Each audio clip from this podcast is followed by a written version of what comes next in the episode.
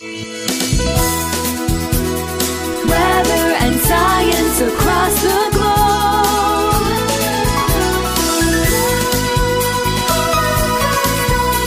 The Weather Jazz Podcast. The days may be getting longer now, but there's still plenty of winter remaining. Hi, this is Mackenzie Barr from Fox 8 Cleveland. Keep your pulse on the pesky Arctic snacks and winter storms right here on Weather Jazz. Here's your host, the man who's always holding a big box of isobars, Andre Bernier.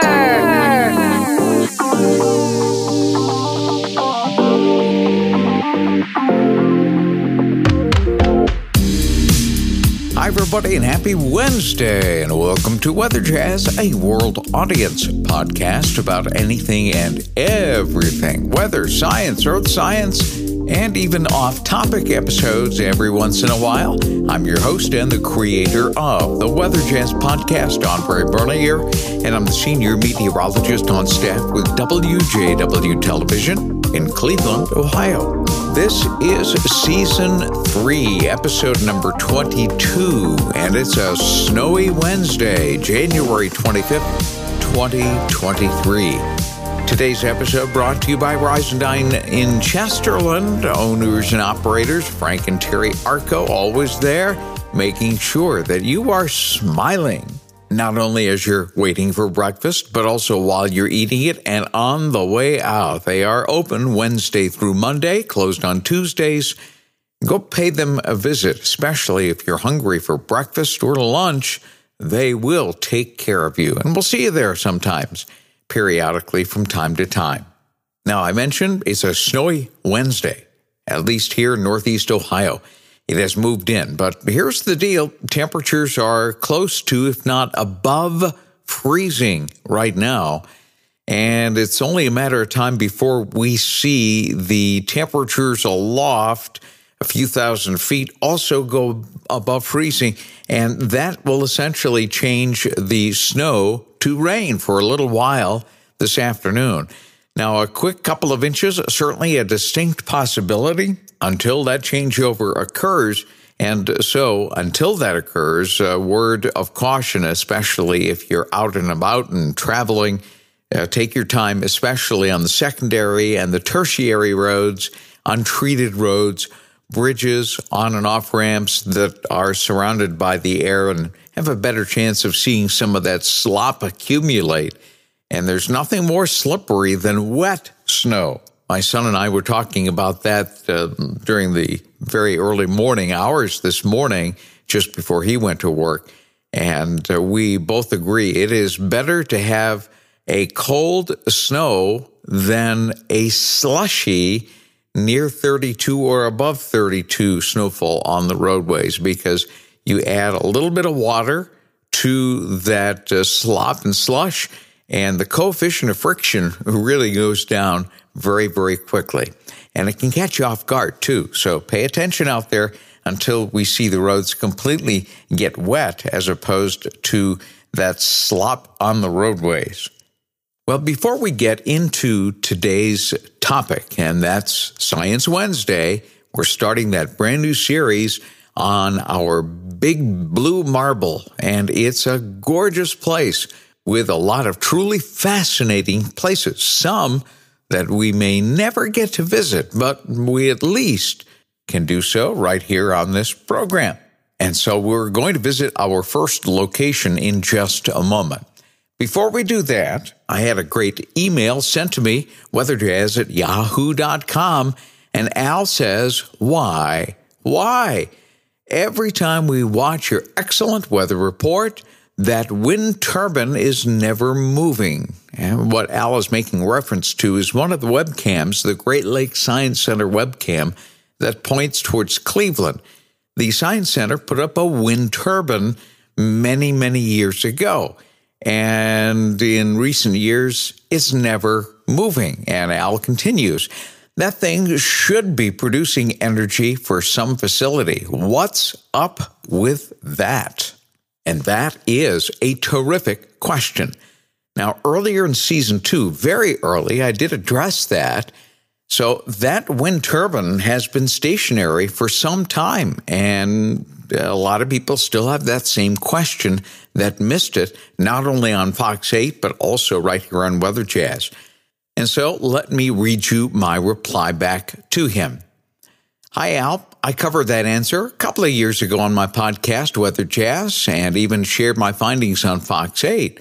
The bottom line is that a very critical part broke, and the company that used to make these wind turbines is no longer in business, and therefore no extra parts are available, and it has become a glorified marker. Sad, but true.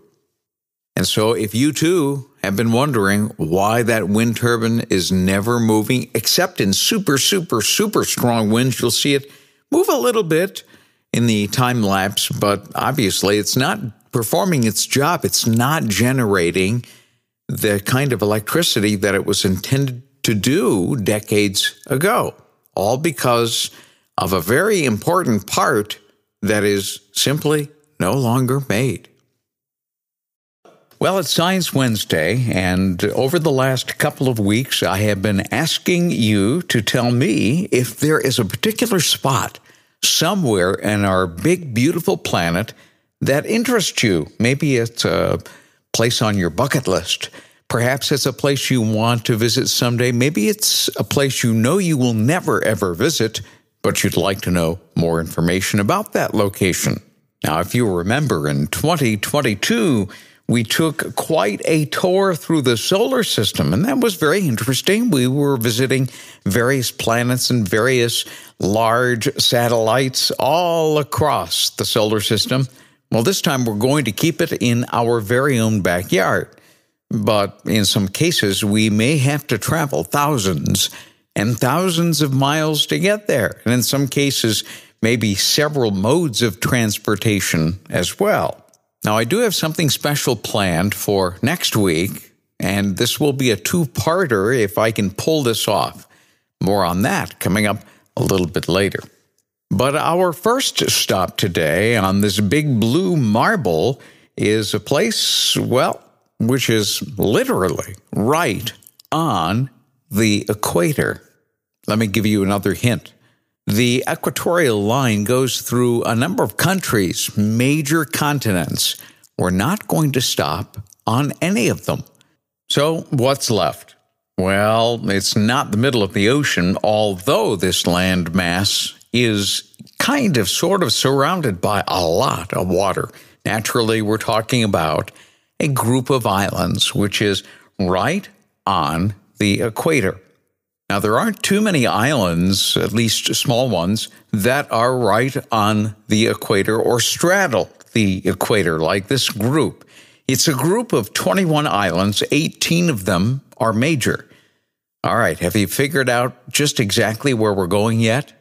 Let me give you another hint. It is not in the Atlantic. It is in the Pacific, and that narrows it down just a little bit. It's just off of the coast of Ecuador in South America. And that group of islands, just in case you have not yet figured it out, is the Galapagos Islands. And that group of islands is about 490 miles to the west of Ecuador in South America. So let's talk about this group of islands it is an archipelago, which is essentially a group of volcanic islands, and they're distributed on both sides of the equator. So we have some in the northern hemisphere and some in the southern hemisphere, and some right on the equator. Now, many of you may recognize the name the Galapagos Islands because it is the spot where Charles Darwin did some studying looking at various species of animals and plant life, etc. But this is not a study of his study on the subject, but rather it's much more geographical in nature. We'll discover what makes this group of islands so unique on our big blue planet. Let's talk about, first of all, the principal language on the island. So, naturally, if it's habited, there's a language, right? According to the census in 2020, there are 33,042 people who live on the island chain. That works out to about eight people per square mile. Their principal language is Spanish. Now, as I mentioned before, the total number of islands is 21, but 18 of them are considered major islands. In other words, they comprise of more than one square kilometer of ground. The terrain is varied, it's volcanic in nature, so some of the peaks rise quite high. The tallest peak is at 5,600 feet, better known as Volcan Wolf. And for the longest time, as best as we can tell, these islands were uninhabited by people. That is until recent history. 1535 is the year we go back to when the first recorded visit to the islands happened by chance. But as I have discussed before in many programs, is anything really ever by chance or is it by divine providence? Well, it doesn't matter. Let's talk about that first visit. It was when Fray Tomas, who was the Bishop of Panama, was surprised to find this undiscovered land on a voyage to Peru to actually arbitrate a dispute. But despite the fact that this group of islands was discovered in the 1500s, it appears as though these islands remained uninhabited. That is, until the first known permanent human resident on the Galapagos happened to be somebody by the name of Patrick Watkins. He was an Irish sailor who actually was marooned there on the island of Floreana from 1807 until 1809. Now, according to later accounts, Watkins managed to survive by hunting, growing vegetables, and trading with visiting whalers before finally, well, get this, he stole an open boat and navigated to a nearby island where he finally was no longer marooned. Not long after that, in 1832, the newly independent Republic of Ecuador took the islands from Spanish ownership and subsequently gave them new Spanish names.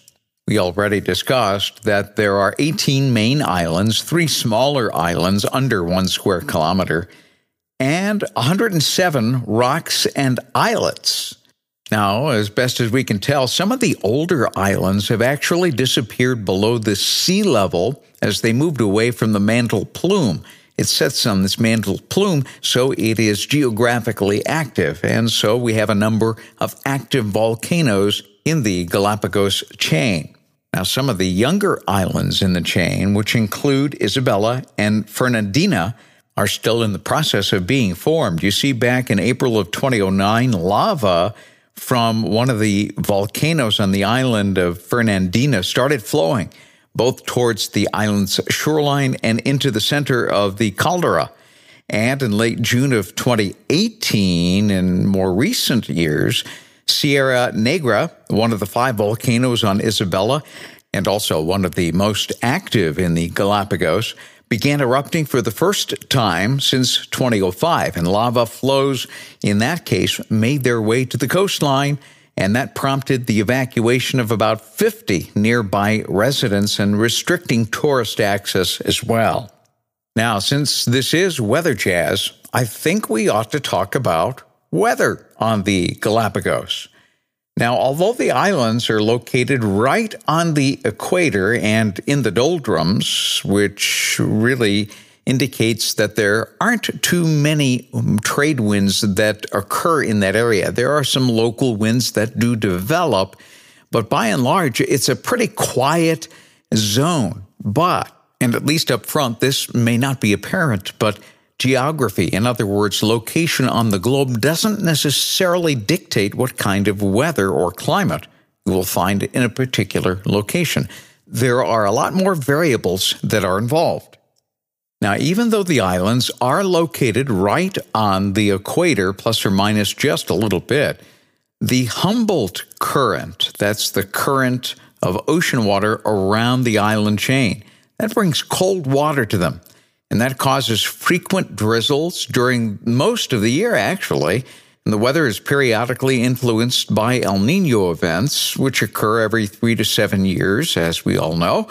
And that's characterized by warmer sea surface temperatures and a very slight increase in the sea level. During El Nino, slightly more wave action on the island chain, along with a depletion of nutrients in the water. That's what sends some of the fish a lot lower, where the waters are a bit more nutrient rich. Well, during the season that is known as Garura, and that's June through November. There's a steady cold wind that blows out of the south and southeast that brings frequent drizzle and low clouds and fog, almost reminiscent of what we would get in northeast Ohio in December, January, and February. Now, the warm season in the island chain is December to May. The average sea and air temperature rises about 5 to 10 degrees Fahrenheit and there is practically no wind at all. That's, again, one of the characteristics of being in the doldrums. But because of the mixed terrain on the islands, you have a variety of climates. For instance, there is a mixture of both tropical savanna climate and semi arid climate, dependent on just exactly what side of the island, where you are in reference to some of the higher mountain terrains on the islands, how big the island is, how much water there is around the island.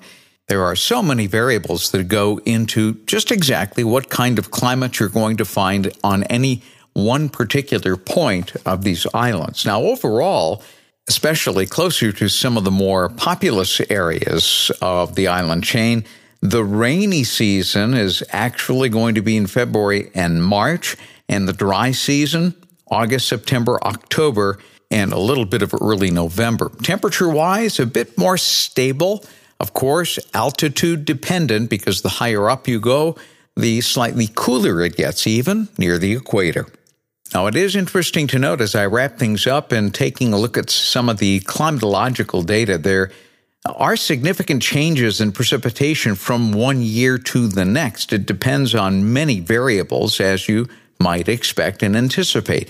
Very, very similar to all of the variability that we receive here in Northeast Ohio or anywhere in the continental United States. Now, for instance, let me give you an example. Charles Darwin Station, the precipitation during March of 1969 was recorded at 9.8 inches, almost 10 inches of rain. That's a lot. But the following March, March of 1970, they only saw 0.04 inches of rain. That's hardly enough to dot the windshield. There's a big difference between 10 inches of rain and just enough to dot the windshield in the same month of the year. And we will end on this note since it does tie into the climate, and that is the vegetation of the islands. On the larger islands, the pattern of generally wet highlands and drier lowlands does affect the flora. Obviously, what can grow where. The vegetation in the highlands tends to be green and lush, and even some tropical woodlands in places. The lowland areas tend to have more arid and semi arid vegetation, and that includes thorny shrubs and cacti and almost bare volcanic rock everywhere else. Quite a bit of variety, even in that cluster of 18 major islands, better known as the Galapagos.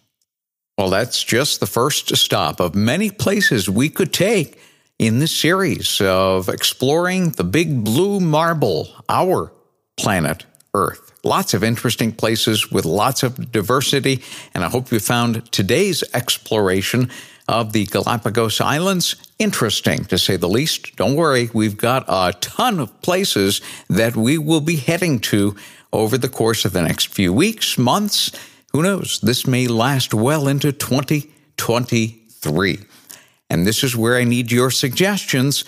Is there a bucket list destination for you? Or is there simply a place where you know you're never going to go, but you'd like more information about that location? This is the time to chime in. Get in touch with me. Easy to do. Weatherjazz at yahoo.com or you can leave me a voicemail on the Weather Jazz Podcast Audience Connect line, 234 525 5888. Just go to weatherjazz.com, click on the Contacts tab at the very top, and you'll get all of those ways right at your fingertips that you can reach me, especially since maybe some of you are listening to this podcast while you're in your vehicle, car, or on a run, somewhere where you can't grab a pen and a pad and write all that down. Just go to weatherjazz.com, click on the Contacts tab at the top. Now, I am working on something very special for next week's edition, which may have to be split up into two parts um, one on a Wednesday and one on a Friday. That's what I'm thinking right now. I hope you're already getting very excited to tune into this special series as to where we will be heading next. Well, stay safe out there, especially in the Ohio Valley with that mixed wintry bag of precip causing some slip and slide, and it's a little bit worse to the west than it is to the east, but just about everywhere. I think you're going to have to exercise caution out there today. Take care. In the meantime, we will see you on Open Line Friday, right here on Weather Jazz. Weather and science across the globe.